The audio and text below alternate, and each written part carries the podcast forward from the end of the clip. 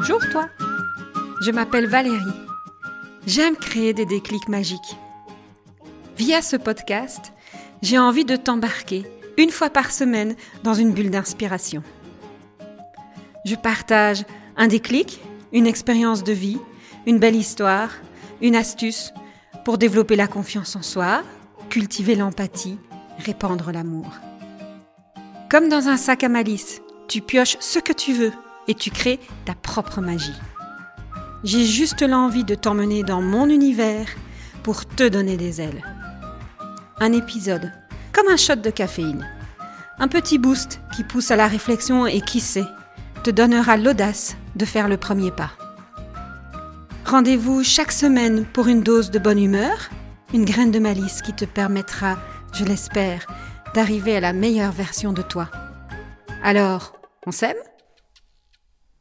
Quand j'étais petite, j'ai beaucoup été nourrie aux contes de fées, aux histoires qui se terminent comme par magie, superbement bien, parce qu'il y avait toujours, d'un coup de baguette magique, une petite fée ou un petit lutin qui venait résoudre les problèmes. Il m'a fallu du temps pour comprendre que ces petites fées se cachent en nous, que quelque part, certaines, dans notre environnement, se penchent sur notre berceau pour nous inciter à faire briller nos propres talents, et qu'à notre tour, on se penche sur le berceau d'autres pour donner ces petits coups de pouce ou de baguette magique pour permettre de faire briller les dons et les talents des autres. Dans certains contes de fées, il y a des fées carabosses. Et en même temps, je ne suis pas convaincue que la fée carabosse est une fée méchante.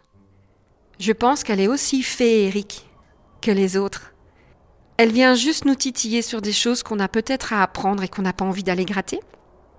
J'en ai certainement eu dans ma vie. À la fois sur euh, ma capacité à revendiquer ou ne pas revendiquer ma place, ma capacité à ne pas nécessairement m'affirmer, ou encore parfois l'envie de faire passer l'autre avant moi.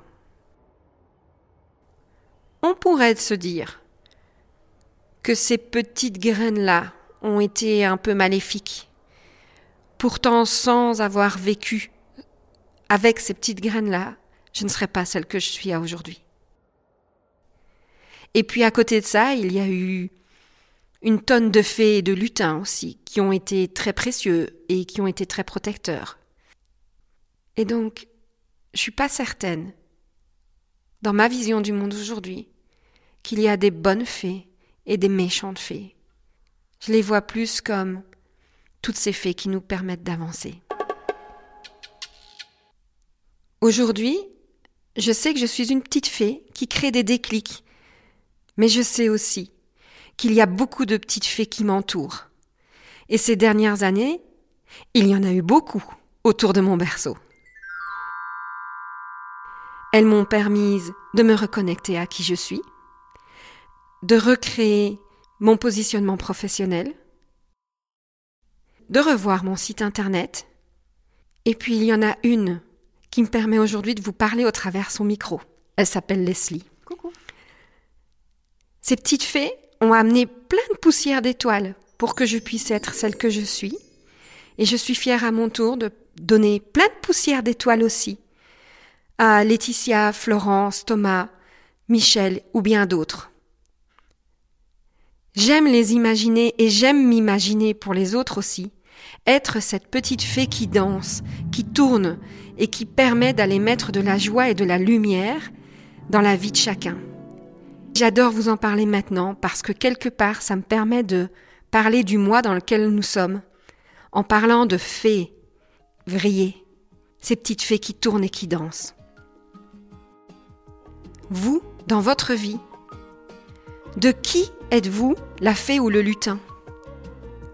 Et cette semaine, où allez-vous distribuer vos poussières d'étoiles pour faire en sorte que quelqu'un autour de vous se mette en mouvement et se mette à danser et se mette à réaliser combien sa vie est belle parce que simplement d'un petit coup de baguette magique, vous avez transformé quelque chose qui le bloquait en une opportunité pour lui d'avancer.